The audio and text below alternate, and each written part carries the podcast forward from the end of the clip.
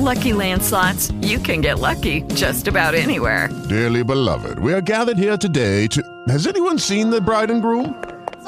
Sorry, we're here. We were getting lucky in the limo and we lost track of time. No, Lucky Land Casino, with cash prizes that add up quicker than a guest registry.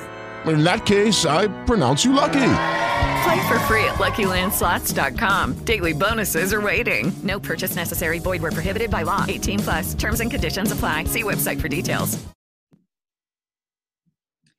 Ciao a tutti, siamo tornate per il nuovo episodio del podcast. Cristina Brondoni, giornalista criminologa, Sara Uslenghi, giornalista.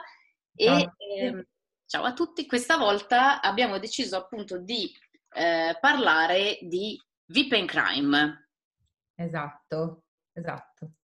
Quindi appunto quando si va sul panorama VIP la prima cosa che salta un pochettino all'occhio è che normalmente anche le morti per dire per malattia o comunque la morte arriva è piuttosto democratica, no?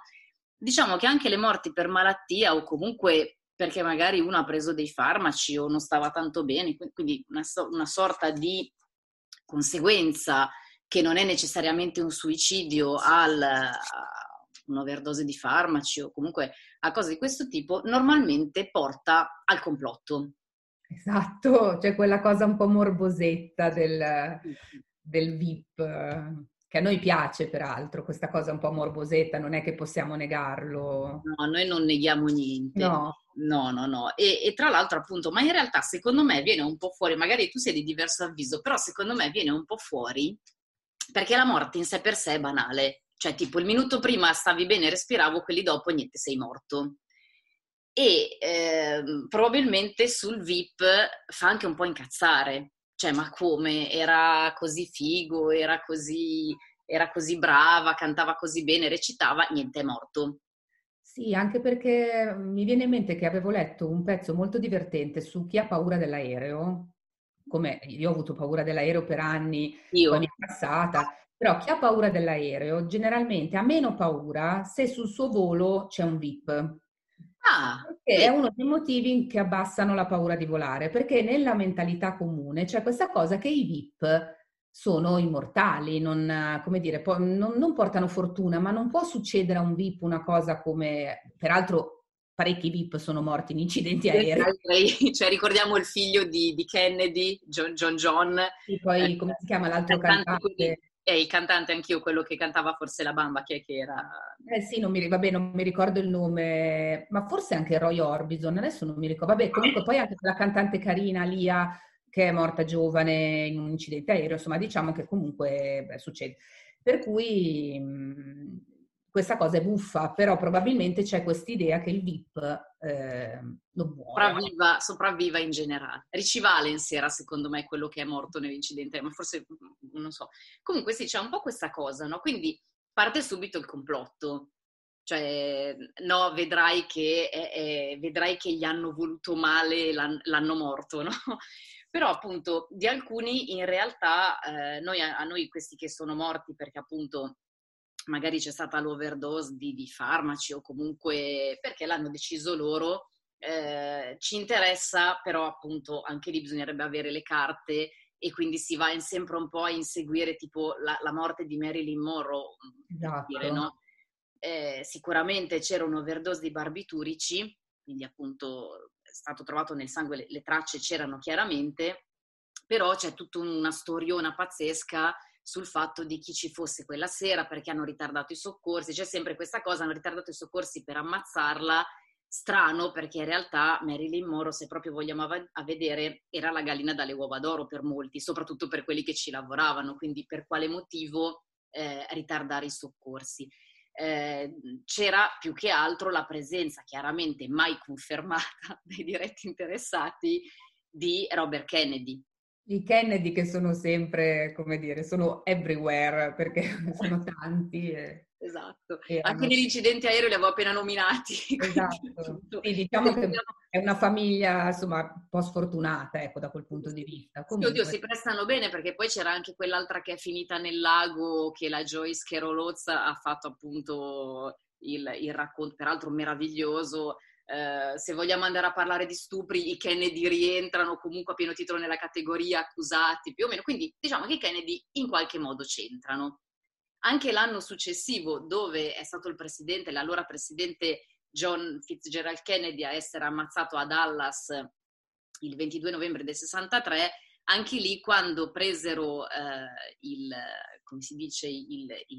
killer, ok? Ovviamente venne fuori che assolutamente non era possibile che fosse stato ammazzato da quella persona, perché ovviamente non si prestava probabilmente all'idea che Lee Harvey Oswald, che comunque era uno considerato una sorta di paria della società, uno che insomma uno così tra virgolette poco scarso, certo, non poteva aver ammazzato chiaramente John Kennedy, no? Quindi in realtà poi, se andiamo a vedere in effetti la storia di Lee Harvey Oswald, era un cecchino, cioè comunque sapeva sparare, avrebbe potuto tranquillamente sparare, no? Però appunto c'è tutta questa storia, il proiettile, eccetera, eccetera. Mentre invece in altri casi abbiamo il contrario, tipo l'omicidio di Elizabeth Short, che avvenne a Los Angeles il 15 gennaio del 47, quindi torniamo indietro nel tempo,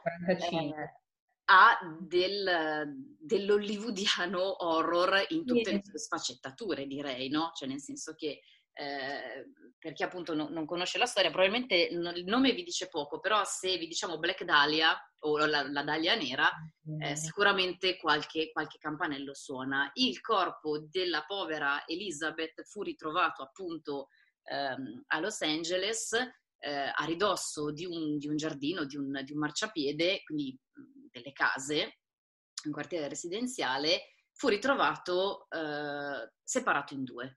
Cioè nel senso, tagliato all'altezza della vita, era proprio decisamente il cadavere tagliato in due, no? E già così ci sarebbe da riempire, credo, all'epoca successe, ma credo poi anche dopo, cronache. Soprattutto perché se succede una roba di questo tipo a Los Angeles, non è probabilmente come se dovesse succedere, che ne so, nei monti Appalachi, per dire, no? Quindi sicuramente è di un qualche interesse. Più che altro perché Elizabeth Short era interessata alla vita hollywoodiana. Lei si era trasferita appunto a Los Angeles per intraprendere, sperava di diventare famosa, per intraprendere appunto la carriera di attrice. In realtà quando è morta, tra l'altro era anche molto giovane, quando è morta purtroppo non c'era questa fama, e disgraziatamente è diventata famosa in realtà così per una beffa del destino dopo.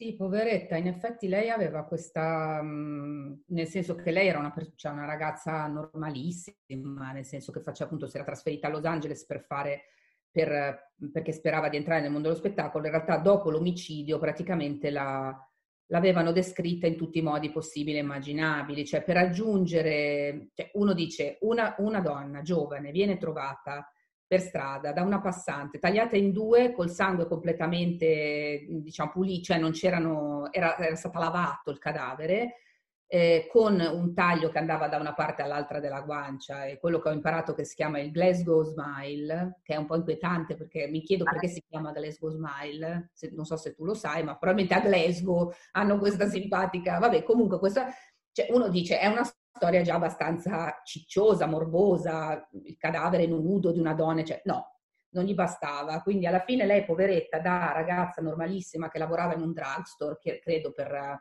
guadagnarsi da vivere, era diventata prostituta, che peraltro non c'è niente di male, vorrei sottolineare che anche se una fa la prostituta non c'è niente di male, comunque lei non lo era, per cui prostituta, omosessuale, anche qua non c'è problema, però all'epoca era un problema, addirittura avevano fatto delle illazioni sulla grandezza dei suoi organi genitali, e lei aveva degli organi genitali sproporzionati, cioè una roba veramente, veramente... Il trash, è stato il trash. Il Glasgow Smile apprendo, perché sono andata a leggere mentre tu parlavi chiaramente. Ed è così che si imparano le cose, no? Pare che si chiami Glasgow Smile proprio perché l'hai detto tu, sarà nato a Glasgow, sì, nel senso che probabilmente erano le varie bande criminali che in quei dintorni hooligans compresi, a un certo punto pare si sfregiavano il volto in questo modo chiaro. Ah, ok. Ci aveva un senso. Se Glasgow c'entrerà Glasgow, no? Alla fine ci un sarà. Marchio di fabbrica. Esatto. Sì, sì, sì. Tra l'altro, appunto, la storia di Elizabeth Short in realtà ha attivato, a parte il trash, più trash, appunto, probabilmente la vita di Elizabeth è stata, lo dice anche il cognome purtroppo, talmente breve che c'era così poco da dire, perché se vieni nel 47, tra l'altro, se vieni da una famiglia, lei non mi ricordo se venisse dal Midwest, comunque diciamo che veniva, in sostanza bastava probabilmente essere da fuori Los Angeles per non essere, come dire, per non essere interessanti, no? Quindi in realtà si è costruito di tutto attorno al personaggio, perché la storia in sé per sé era blanda, era scarna, no? Quindi naturalmente appunto si andò un po' sulle varie frequentazioni, e a un certo punto c'è chi accusò addirittura Orson Welles, perché appunto non è mai entrato naturalmente nella lista dei sospettati, però appunto c'è a un certo punto chi decise che c'entrava anche Orson Welles. Invece in realtà se ne sa qualche cosa di più del delitto che avvenne a casa di Lana Turner, attrice famosa per Il postino suona sempre due volte, nel 1958. In realtà però non fu lei a uccidere, bensì sua figlia quindicenne, Cheryl Crane, che, sentita la madre litigare violentemente, credo per l'ennesima volta, perché da quello poi che emerse dal processo sembrava che la relazione fosse una relazione violenta sotto tutti i punti di vista, con l'allora fidanzato Johnny Stompanato, che era evidentemente un criminale di origine italiano legato alla malavita organizzata, quindi un mobster.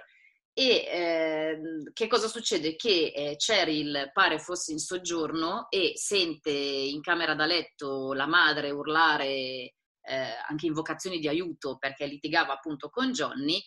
Lei va a vedere che cosa sta succedendo, si rende conto che la situazione sta degenerando, corre in cucina, prende un coltello e si scaglia a quel punto contro l'uomo e gli dà una sola coltellata mortale, credo allo stomaco. Esitano un attimino su quello che c'è da fare. Quindi anche qua ci sono sempre quei tempi, come dire, quei tempi morti, perdonatemi, come dire, e mai frase più azzeccata, ci sono questi tempi morti anche nel caso chiaramente di come si chiama, di Marilyn Monroe, no? Cioè tutti che cincischiano, chiama questo, no? Chiama quell'altro, no? Forse dovevo chiamare quello lì, chiama tu l'ambulanza, perché ovviamente la paura è dello scandalo, no? Frega poco se quello lì è morto nel frattempo, però il salvare le apparenze, cosa che peraltro succede a Hollywood e succede un po' ovunque, no?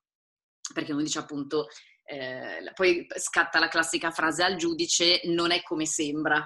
Certo, non è come sembra, no.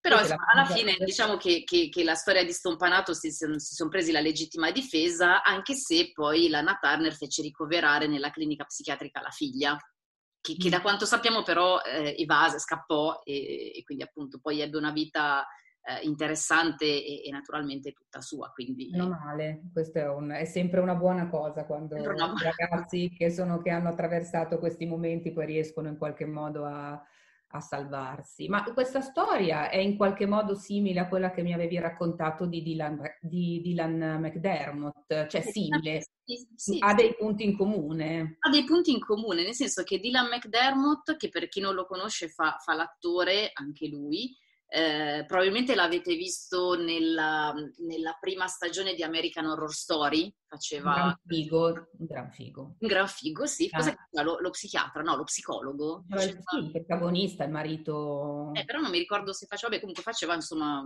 l'analista e psicanalista.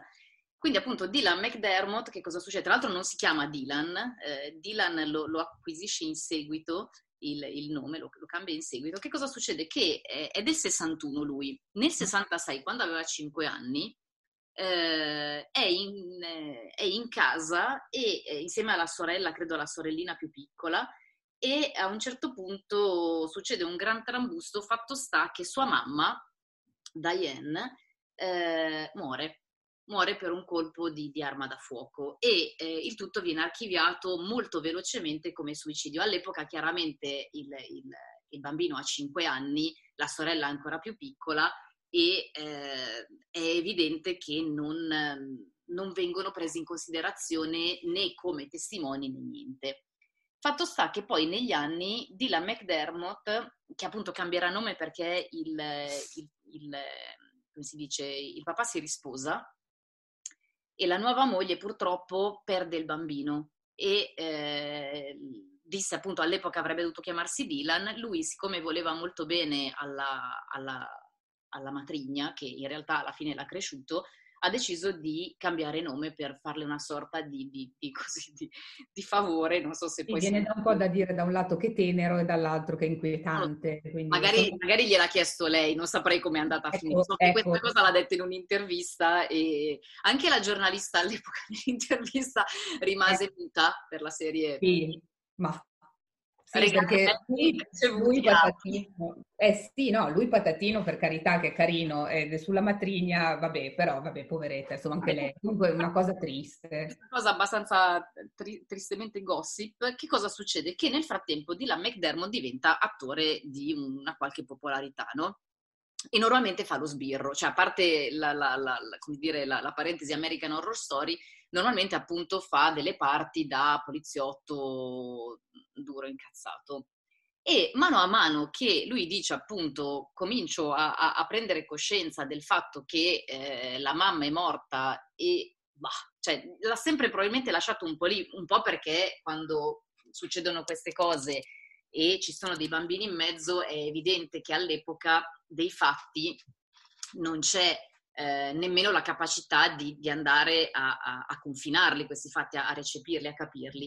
Fatto sta che riprende in mano le carte, quindi da figlio si fa dare le carte, si fa dare le foto della scena, eccetera, eccetera. Lui dice appunto anche un po' basandomi su quelli che sono i copioni che ho studiato per fare appunto il poliziotto, il detective nelle serie televisive, alla fine comincia a rimettere insieme le cose e scopre che dalle testimonianze, quindi dei vicini di casa, salta fuori che l'allora compagno della madre, altro criminale dedito al traffico di stupefacenti, armi e informatore della polizia, John Sponza, in realtà quel giorno lì si mise a urlare con la moglie e con la compagna, fino a che a un certo punto Diane prese i bambini e li fece uscire di casa, tra l'altro vestiti non adeguatamente rispetto alla stagione, quindi faceva molto freddo, credo che addirittura ci fosse la neve, e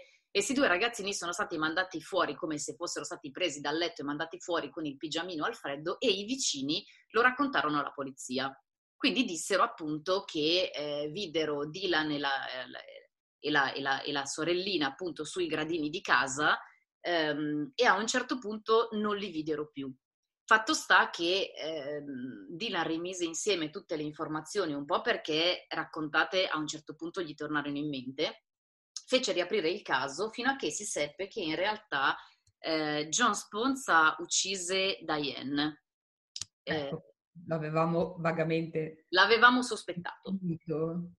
Ma siccome era informatore della polizia e siccome era fondamentale che non fosse messo in carcere perché serviva fuori, ovviamente la morte di Diane fu archiviata come suicidio. Sponza comunque non fece una fine migliore, nel senso che fu ritrovato nel bagagliaio di un'auto, credo... anni dopo, sì, nel 72. Esatto, non so quanti anni dopo, però appunto comunque... E nel 72, quindi sì, dal 67, 72, vabbè sono... Adesso io non sono capace di fare i conti neanche. No, neanch'io. Comunque, vabbè, fateli voi perché...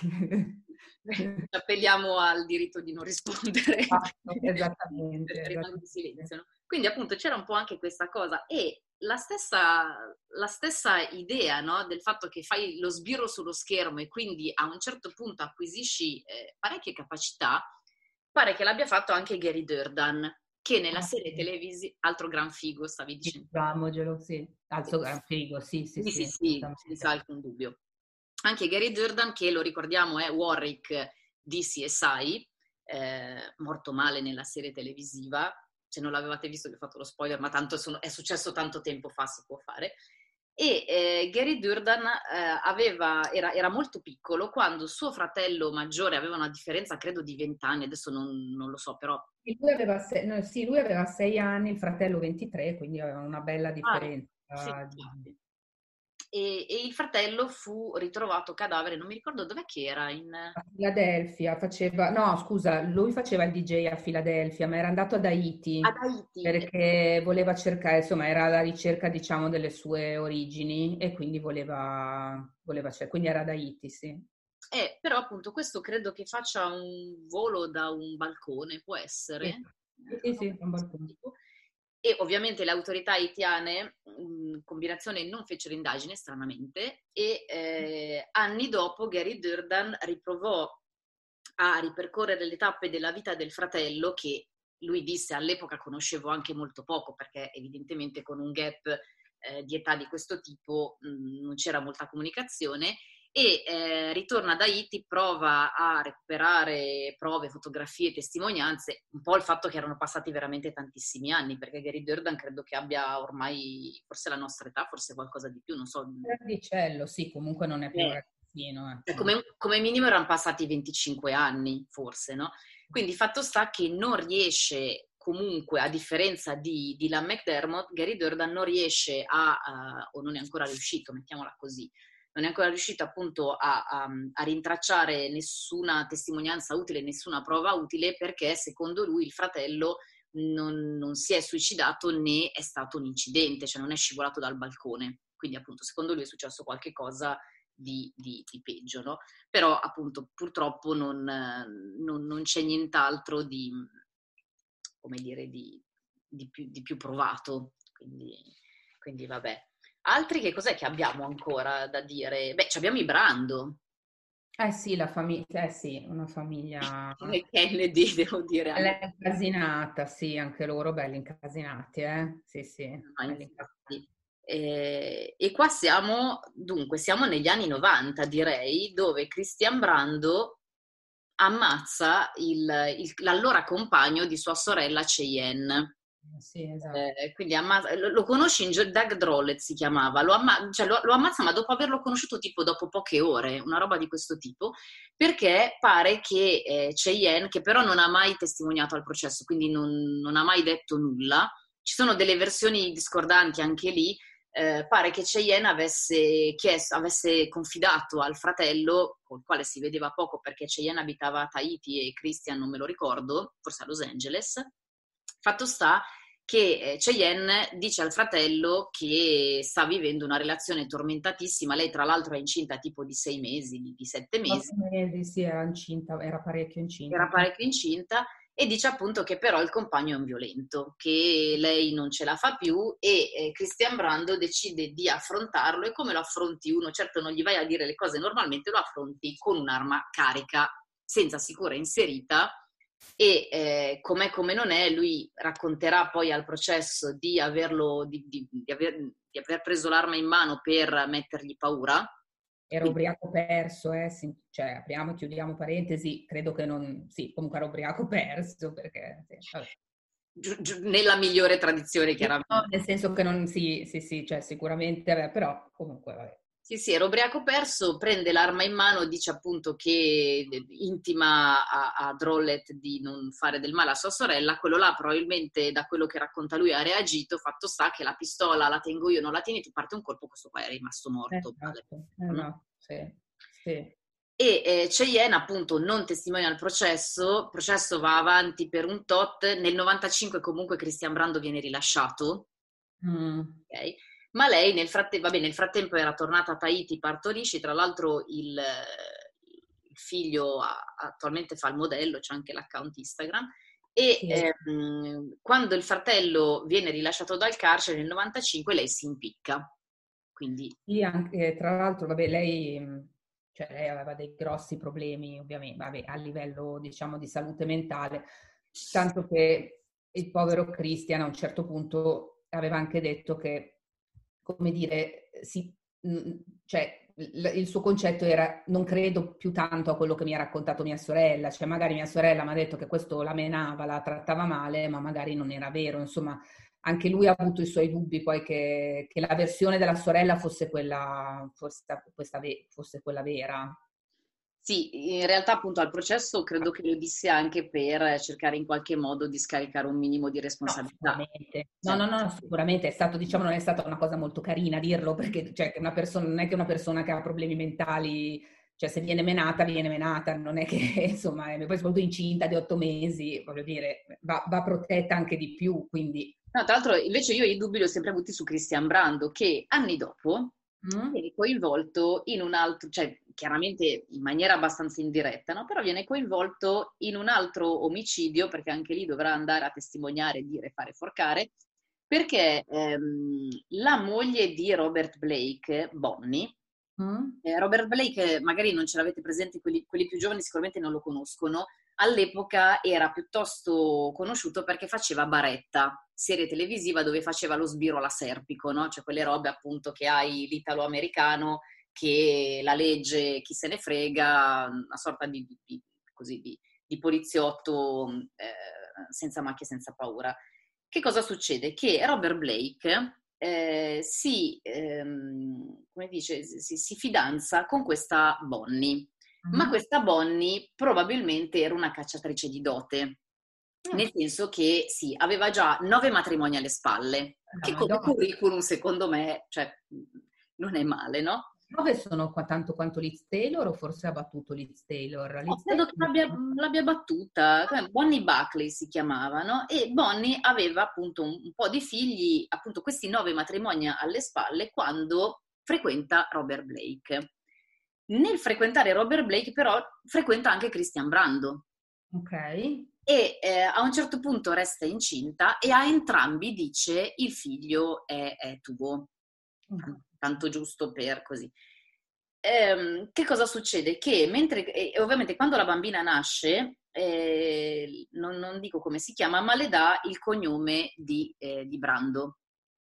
Robert Blake, che però gli gira un po', perché dice appunto no scusa, cerchiamo un attimo di organizzarci, fa il test del DNA, fa il test di paternità e salta fuori invece che la figlia è sua, di lui. Di Blake, ok. Di Blake. E quindi dice appunto no, a questo punto nella migliore tradizione alla figlia cambiamo il nome e il cognome e ti sposo. E a lei 10° matrimonio. Vabbè, non c'è 9 senza 10 soprattutto. Allora si sposano lui e la Bonnie, ma pare che la Bonnie continuasse a tradirlo di qua e di là. Lui era con Christian anche. Lui era tremendamente geloso, fatto sta che Bonnie Buckley purtroppo al 4 maggio del 2001 finisce morta mentre è in macchina che lo sta aspettando, escono da un ristorante, lui dice ho dimenticato la pistola al ristorante. Beh, che con le scuse devo dire, direi che è una quasi quasi me la rivendo la prossima volta che non voglio stare in un posto. Ho dimenticato la pistola al ristorante, fantastico. Scusa, perdona, mi spiace, perché spiace, ma ho dimenticato la pistola, devo assolutamente andare a prenderla. Quindi molla Bonnie in macchina, ritorna al ristorante per recuperare questa benedetta pistola, torna e dirà al signor giudice delle indagini preliminari, non so cosa sia successo, è morta, chiaramente con un colpo di pistola. Anticipo subito dubbi e domande, la pistola non matchava, non era la stessa che ha recuperato Neri, cioè la scusa ce l'aveva buona, no? Non è così, cioè non penso sia così scemo uno da... Faceva lo sbirro nei telefilm e quindi... No, ma anche non facendo lo sbirro, se vai a recuperare la pistola al ristorante di fronte a tutti i testimoni, semmai non usi la stessa pistola, vabbè, ma questo... No, infatti, fatto sta che comunque l'hanno beccato lo stesso, ecco. Perché era il mandante, no? Si può dire una parola.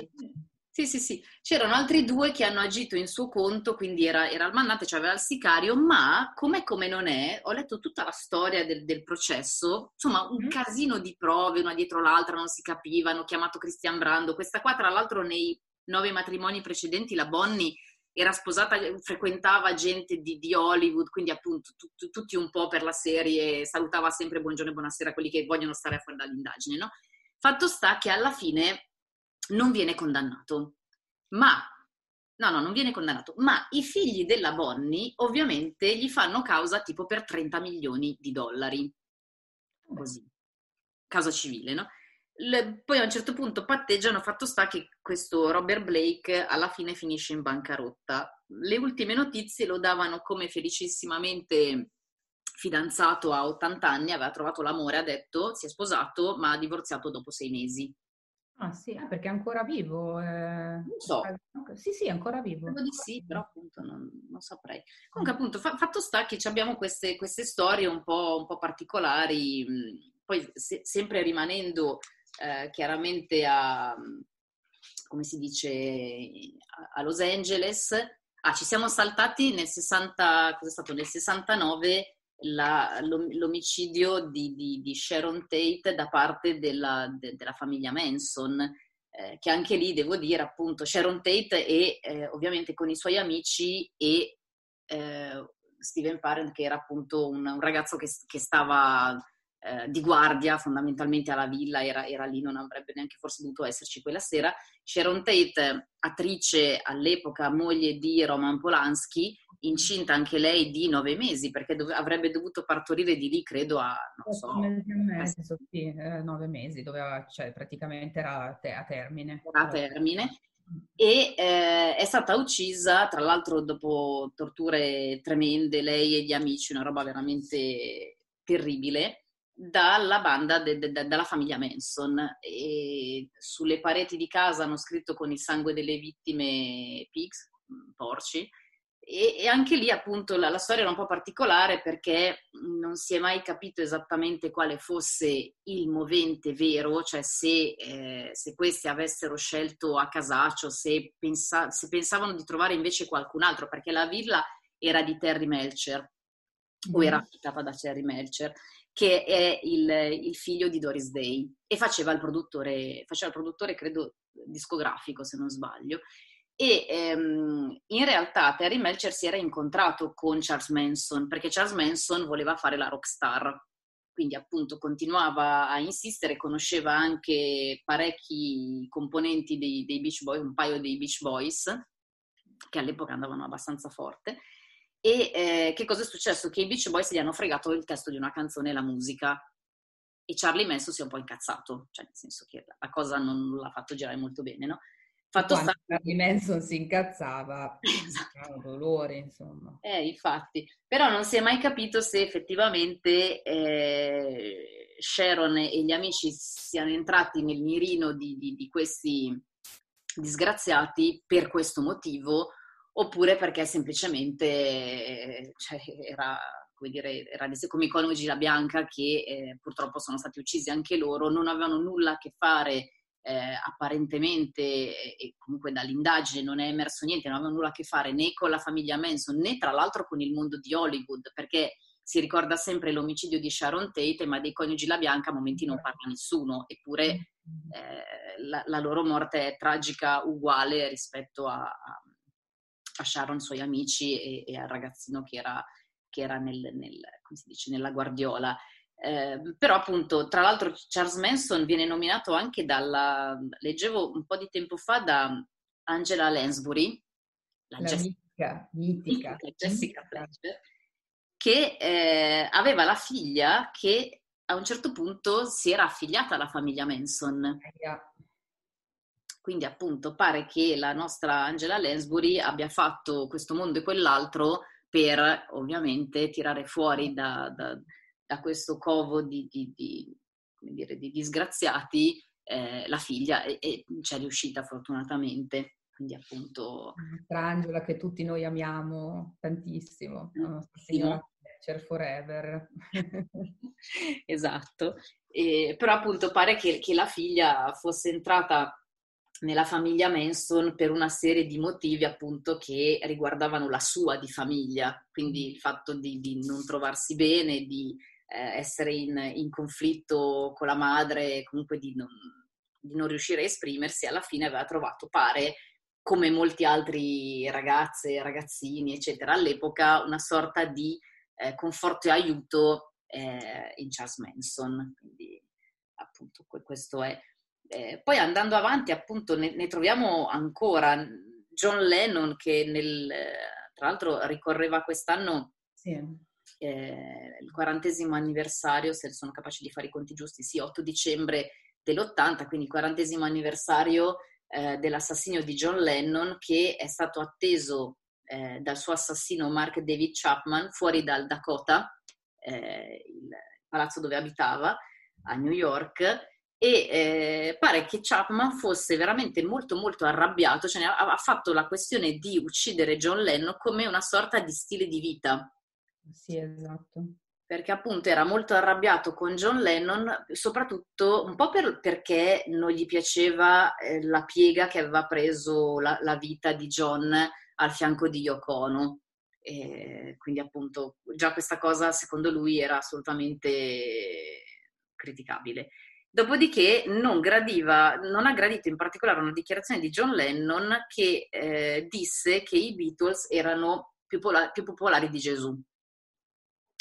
Malissimo, preso malissimo, e quindi appunto quella, e poi appunto il contenuto di Imagine e di altre canzoni, perché lui diceva in Imagine tu dici appunto che vai a predicare l'eguaglianza, il fatto di vivere di poco e via discorrendo, e poi invece erano usciti alcuni servizi giornalistici che mostravano la vita di John Lennon come patinata, fighissima, straricca, eccetera, no?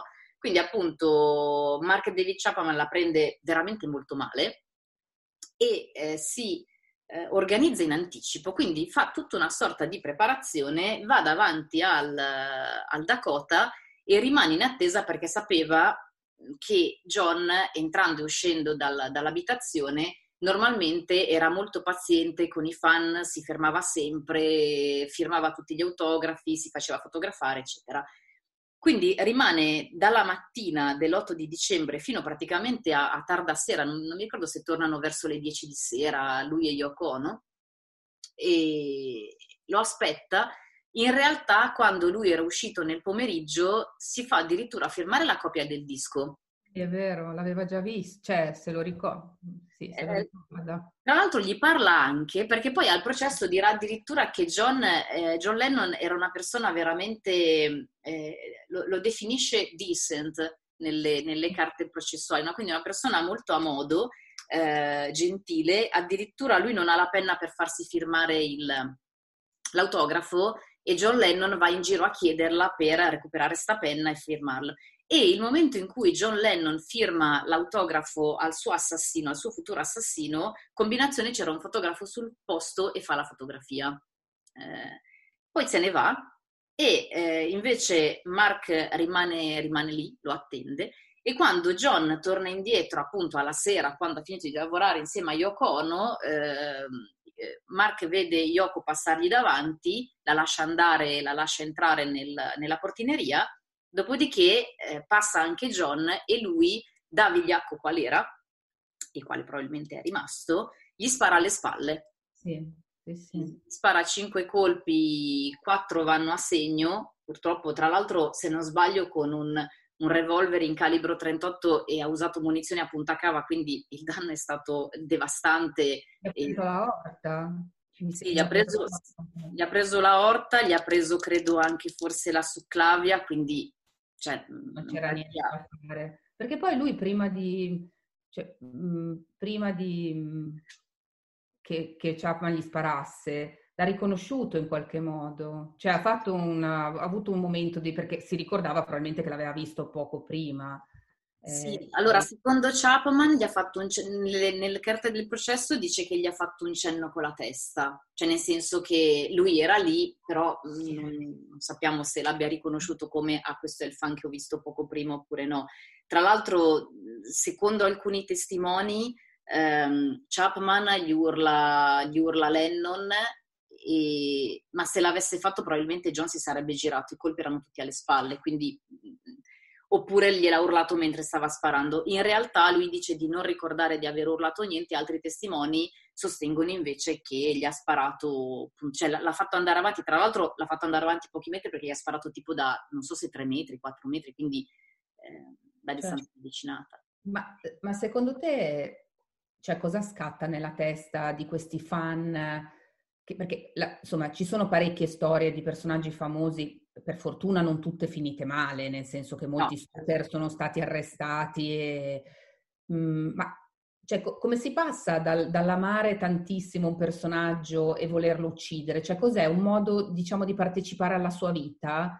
o una forma di gelosia nei confronti del mondo, perché è strano, cioè nel senso è strano, è chiaro che succede, quindi esiste questa cosa, però pensando ai personaggi che tu ami, no? Musicisti, attori, la cosa che tu vuoi è che vadano avanti a fare quello che stanno facendo, perché quando, che ne so, muore, io mi ricordo quando è morto Michael Jackson, io ho pensato non ascolterò mai più una canzone nuova di Michael Jackson, ed è stata una cosa dolorosa. Quando è morto Altman io ho pensato non vedrò più un film di Altman nuovo. È una cosa che comunque è dolorosa, l'idea che queste persone non producano più film, musiche, quello che fanno. Quindi mi chiedo, cioè così adesso voglio dire, ne parliamo tra di noi, che cosa succede? Cioè com'è che questo amore si trasforma? Ma allora, quello che hai detto tu sull'invidia probabilmente è una delle componenti, cioè nel senso la maggior parte dei fan, tipo, non lo so, tipo noi. Sì, noi siamo fan.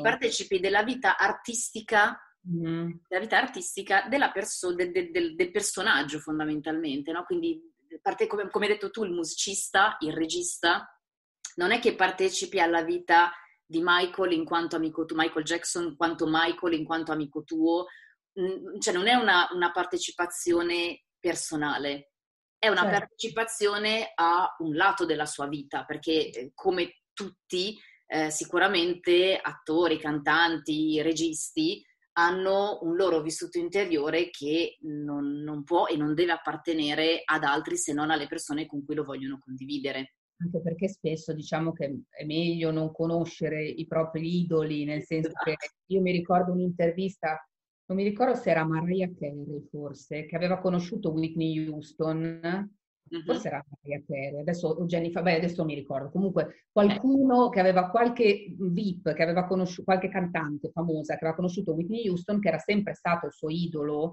e quando l'ha conosciuta Whitney Houston, lo sappiamo, era una persona che aveva un carattere molto particolare, delle grosse difficoltà a livello personale, ed è rimasta malissimo, e diceva, ed è vero, cioè questa cosa sono d'accordo sul fatto che spesso è molto meglio non conoscere i propri idoli, perché comunque... Anch'io dico la stessa cosa, io in passato probabilmente come te da giornalista io scrivevo di serie televisive, di spettacolo, eccetera, mi è capitato di incontrare...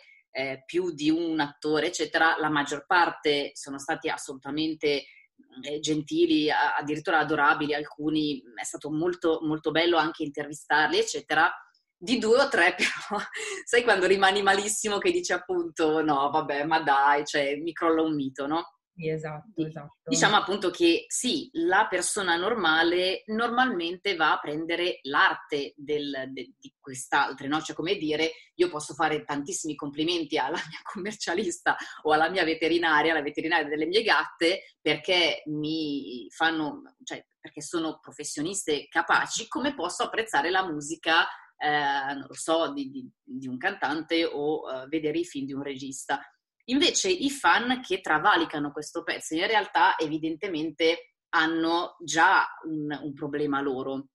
Per esempio il caso di Rebecca Schaeffer, che fu uccisa da un suo fan, si chiamava mi pare Robert Bardo, sul nome ho dei dubbi, potrebbe essere John, potrebbe essere Robert o tutti e due, comunque se andate a vedere la storia la trovate sicuramente un po' ovunque, anche perché Rebecca Schaeffer all'epoca era conosciuta perché era interprete di una serie televisiva piuttosto popolare. Che cosa successe? Che stava studiando all'epoca la parte per un provino per Il Padrino parte terza, se non sbaglio. Sto andando un po' a tentoni, un po' a memoria. E a un certo punto a casa sua suonò questo Robert Bardo. Le suonò il campanello, lei era al telefono, aprì comunque la porta, era popolare, non era famosa, però diciamo appunto che aveva già avuto delle esperienze, cioè era già un'attrice comunque affermata. Fatto sta che lei è al telefono, gli apre la porta, questo le chiede l'autografo, lei firma l'autografo e lo saluta, eccetera. Lui a un certo punto ritorna un'altra volta, lei è spazientita, e a quel punto lui si incazza, tira fuori la pistola e l'ammazza. Okay, no? Al processo dirà appunto che era stato trattato con aria di sufficienza. Perché? Perché in realtà al processo lui insiste nel dire che attori, attrici, gente dello spettacolo, cantanti, eccetera, eccetera, stanno in piedi solo perché ci sono i fan che li fanno vivere. Sì, ok, ma va bene. Lui sostiene che Rebecca in quel momento aveva un'area di sufficienza, ce lo possiamo immaginare, questa sta studiando la parte, ti ha già fatto l'autografo, è al telefono, ti apre la porta, magari non ha alzato gli occhi al cielo, però per la serie, cioè, cosa vuoi ancora, no? E ci sta. Era anche casa sua, è giusto, sì. Così. Tra l'altro, se puoi interessare, magari c'è qualcuno che si interessa di stalking, eccetera, la prima legge anti-stalking viene proprio fuori dal caso di Rebecca Schaeffer. Ah, vedi. Sì, nel senso che è stata fatta proprio una legge ad hoc dopo l'omicidio di Rebecca Schaeffer. Ce ne sono tanti di altri attori che sono stati ammazzati da appunto John Lennon o comunque di fan che a un certo punto sbroccano. C'era anche quello di Jodie Foster che addirittura ha sparato al presidente degli Stati Uniti. Sì.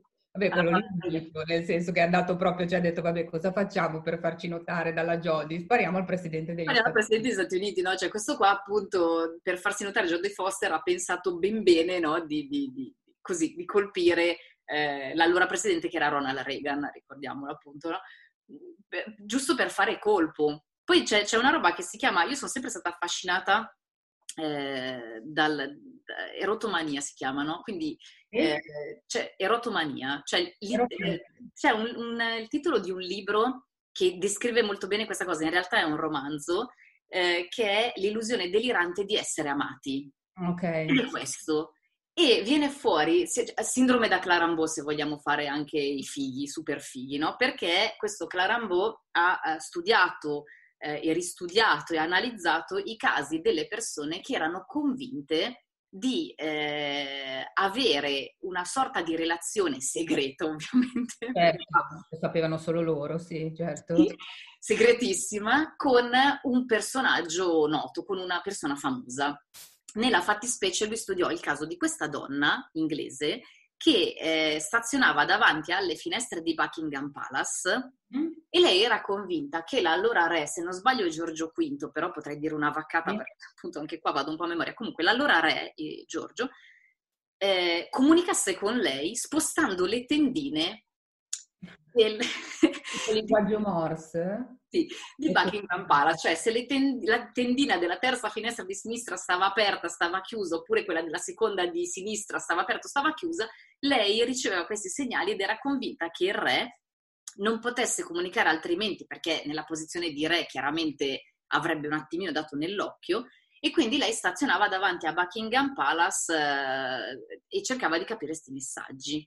Ah, se adesso mi sta venendo in mente che lo cito sempre perché è uno dei miei libri preferiti, però Il collezionista, che non è, come ho detto già, non è il collezionista del film, perché il collezionista del film italiano è A Kiss to the Girls, mentre questo si chiama proprio The Collector in inglese, nel titolo originale. È un libro degli anni 70 di John Fawkes, che è lo stesso della donna e il tenente francese. In questo senso è un libro bellissimo, angosciantissimo, tristissimo, quindi vi avviso quelli che intendono, però rende molto bene l'idea di una persona, in questo caso un uomo, che si convince, crea una storia d'amore con una donna che neanche lo conosce, con una ragazza, la rapisce e praticamente continua a trovare scuse, lei gli fa chiaramente capire che non gradisce di essere rapita e messa in un scala, perché vabbè, lei tra l'altro è una ragazza bellissima, libera, fa la pittrice, è proprio lui colleziona farfalle morte, nel senso è proprio lui vuole farla diventare una farfalla morta. Lei è vivissima, una ragazza parecchio di essere tenuta in cattività nel sottoscala, ovviamente. La tiene bene, nel senso che le crea una stanza, tutto, però lei è una che è abituata a vivere a Londra, frequenta l'Accademia d'Arte, ha gli amici, il fidanzato, tutta molto... Una cosa che fa girare le palle comunque stare sempre. Una ragazza, esatto, no, ecco un libro che fa girare molto, molto, molto le palle, ma le fa girare anche perché lui, ogni volta che lei lo rifiuta, sempre...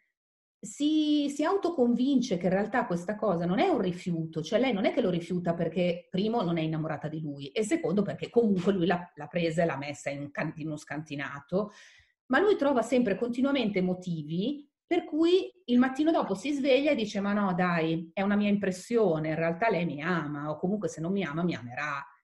Come un po' You anche. You hanno fatto, You il, come si chiama, il libro e sì, sì. La serie TV credo adesso. Sì, sì, sì, la serie televisiva. Sì, diciamo che almeno il protagonista di You comunque è un figo, cioè nel senso ha una sua dignità.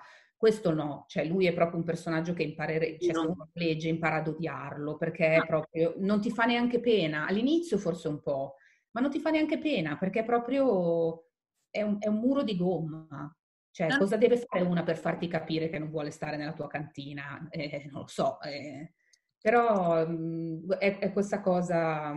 Anche lì, come dicevamo prima, c'è anche lì l'amore che si trasforma in odio, perché a un certo punto quando l'amore non è corrisposto si trasforma in odio, perché è come se l'altra persona che ti rifiuti, che ti firmi un autografo con aria che tu definisci di sufficienza, cioè in qualche modo non rispetta le tue aspettative peraltro che non hanno una sorta anche di copione che ti sei autoscritto, autoprodotto. Sì. Allora tu lo odi, perché chiaramente, però è una cosa che con le celebrità immagino che succeda spesso, anche quando non lo sappiamo. Le celebrità sì, capita, poi chiaramente magari non si arriva, fortunatamente, non si arriva all'omicidio, ma non si arriva neanche alle lesioni personali, però diciamo appunto che esistono cose di questo tipo, cioè abbiamo anche...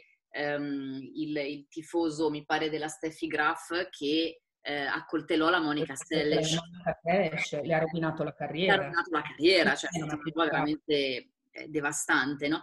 E nei romanzi, a parte quello che dicevo prima, l'illusione delirante di essere amati è di Florence Noiville, quindi appunto è secondo me una lettura molto interessante. E molto interessante, riprendendo quello che dicevi tu, quindi ma no, ma vedrai che però comunque alla fine mi ama, L'amore fatale di Anne McEwan. E qua la trama è talmente particolare, nel senso che succede un casino mentre ci sono alcune persone che vedono una mongolfiera passare, questa mongolfiera che su cui trovano alloggio un nonno e il nipotino. A un certo punto è in panne, quindi questa mongolfiera rischia, non so, di cadere, di incendiarsi, non so bene che cosa succede alle mongolfiere, so che è un mezzo che non mi dà molto affidamento, però fatto sta che le persone che si trovano al di sotto in qualche modo cercano di aiutare il bambino e il nonno all'interno della mongolfiera quando questa mongolfiera tocca terra, no? Con il rischio tra l'altro che riprenda a volare e che li sollevi, quindi insomma una roba abbastanza... pericolosa. Fatto sta che di tutte le persone intervenute intervengono questi due uomini, tra l'altro c'è anche il film, se non sbaglio, con quel figo di 007, come si chiama? Daniel Craig.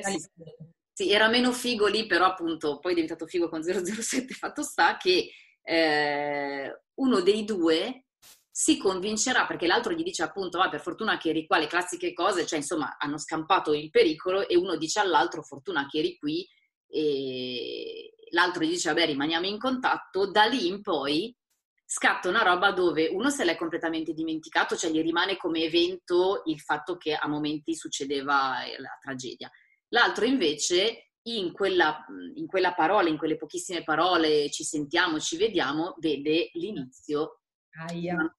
Meravigliosa amicizia. Secondo me il libro è pazzesco. Poi a me il finale non è piaciuto particolarmente, non lo rivelo perché appunto non è il caso di fare degli spoiler, però ci sta un po' forse come Cable Guy anche, no? The Cable Guy con chi è che era? Jim Carrey, un film vecchio di questo che gli andava a mettere l'impianto televisivo e poi pensava di essere amici, no? Quindi c'è un po' questa cosa. Ce ne sono parecchi poi di thrilleroni di questo senso. Ce n'era anche uno molto commerciale, però era abbastanza... Mi piacciono le robe anche molto commerciali. Io vado pazza per quelle robe da canali americani cable, no? Quelle... Ce n'era uno molto divertente, no? Però era abbastanza fatto bene con una delle due protagoniste di Blair di Gossip Girl, come si chiama lei? Madonna. No, allora, sembriamo al livello di quell'attrice che ha fatto quel film, che poi sta con quell'altro che ha scritto il libro, cioè veramente non ce la possiamo fare. Assolutamente, stiamo assolutamente improvvisando, ci perdono. Sì, di Gossip Girl. Io tra l'altro sono fan di Gossip Girl, non Blake, porca miseria. E non ti viene il nome, certo. Blair, l'attrice. se vuoi racconto qualcos'altro, non lei lo so. Messer, vabbè, probabilmente ho sbagliato anche la pronuncia, comunque c'è questo in cui lei fa la coinquilina pazza di un, cioè questa qua arriva l'altra, la protagonista, va a vivere all'università in un campus e ha questa coinquilina pazza che si convince di essere la sua migliore amica e quindi, come nella miglior tradizione di questo stalking da pazzi, vuol far fuori tutti quelli che lei ha intorno, quindi fidanzato, l'altra migliore amica. Quindi, insomma, è... come dire, il titolo non ce l'abbiamo? Era anche su Netflix, tra l'altro. Perché te ne sei uscita, abbiamo recuperato il nome. Lo cerco. Ah, The Roommate. The Roommate. Ah, The Roommate, era fatto. Terrore dorme accanto. È un film del 2011, lo trovate, secondo me, almeno per un certo punto, per un certo periodo era su Netflix. C'è anche quel gran figo di Billy Zane che purtroppo in Titanic faceva una parte di merda, infatti. Però è un gran figo perché anche qua fa una parte bruttissima, perché poverino lui lo prendono solo per fare le parti. Ma perché l'ombrosenamente Billy Zane c'ha proprio questa faccia molto spigolosa, molto squadrata, che poi sì, è vero. Presta, no, a fare, tra l'altro gli danno anche la parte del viscido, poverino, lui secondo me non è neanche così d'attore. Ah no, ma delle interviste è simpatico, quindi... Ci sono quelli, poverina, a cui danno sempre queste parti perché c'è quella faccia. Esatto, un po' stereotipate, che dice appunto, ma quello lì poteva fare anche qualcos'altro, cioè in definitiva... non era una roba figo, un bel ragazzo, no, gli fanno sempre fare ste parti un po' perché anche lì fa proprio il viscido, sì, viscidone, però sì, viene, diciamo che qua trova la sua, viene punito, insomma. Comunque carino, un film, un thrillerone che se uno vuol passare una serata molto easy passa. Tra l'altro, appunto, abbiamo deviato parecchio rispetto a quello che volevamo raccontare, ma tante roba. No, ci stanno. E questa cosa dei fan della fiction, in realtà, secondo me bisogna nominarlo, perché ormai stiamo concludendo. Io lo nominerei Misery non deve morire. Ah beh, certo, ma certo, primo vuoi non nominare un libro, un King nel podcast, che c'era anche da nominare 22-11-63, che è il capolavoro. C'era anche da nominare quello, giusto. L'omicidio di Kennedy, però Misery non deve morire è il capolavoro della fan impazzita. Esatto, no? Quindi, cioè, quando una ti dice sono la tua più grande fan, cominci a correre. Lì è il momento in cui cominci a preoccuparti, no? Nel frattempo, se piace il rapporto fiction, posso fare un siparietto pubblicitario, tanto al limite no? Ve ne fregate, non lo comprate, cioè non serve neanche che mi diate il contentino, io però lo dico, perché altrimenti la editor Vania Rivalta mi dice appunto, insomma, fai un po' di pubblicità, fai un po' di marketing. È uscito il secondo romanzo mio, che si intitola L'appartamento dell'ultimo piano, che è il sequel di Voglio vederti soffrire, che c'era un po' una che appunto stava dietro al protagonista, ma lui non lo sapeva. Ok. E gli ammazza un po' di gente intorno. Fatto sta che appunto avevo fatto finire malissimo il primo libro e in base appunto a varie minacce ho detto vabbè, aspetta, ci mettiamo anche il secondo. Si parla sempre chiaramente di morti male. Domani è il 17 di dicembre, alle 17:30, c'è una diretta Facebook con la presentazione, però il libro lo trovate sul sito di Clown Bianco, lo trovate su Amazon, quindi appunto se volete fare un regalo, anche il primo, Voglio vederti soffrire, in realtà come regalo non è mai un bel messaggio da dare. Un ottimo regalo di Natale. Beh, poi questo Natale 2020 già è un Natale particolare, quindi... Esatto, no? E quindi noi la concludiamo così, appunto. E che dire, vi diamo appuntamento per... prossimi episodi. Ovviamente non sappiamo ancora di che cosa parlare, sono arrivate un sacco di richieste, abbiamo sforato i 50.000 download e quindi ringraziamo tutti. Grazie. E tutte, e delle varie richieste, appunto adesso vediamo che cosa fare per i prossimi episodi. Grazie, a presto. Grazie, a presto.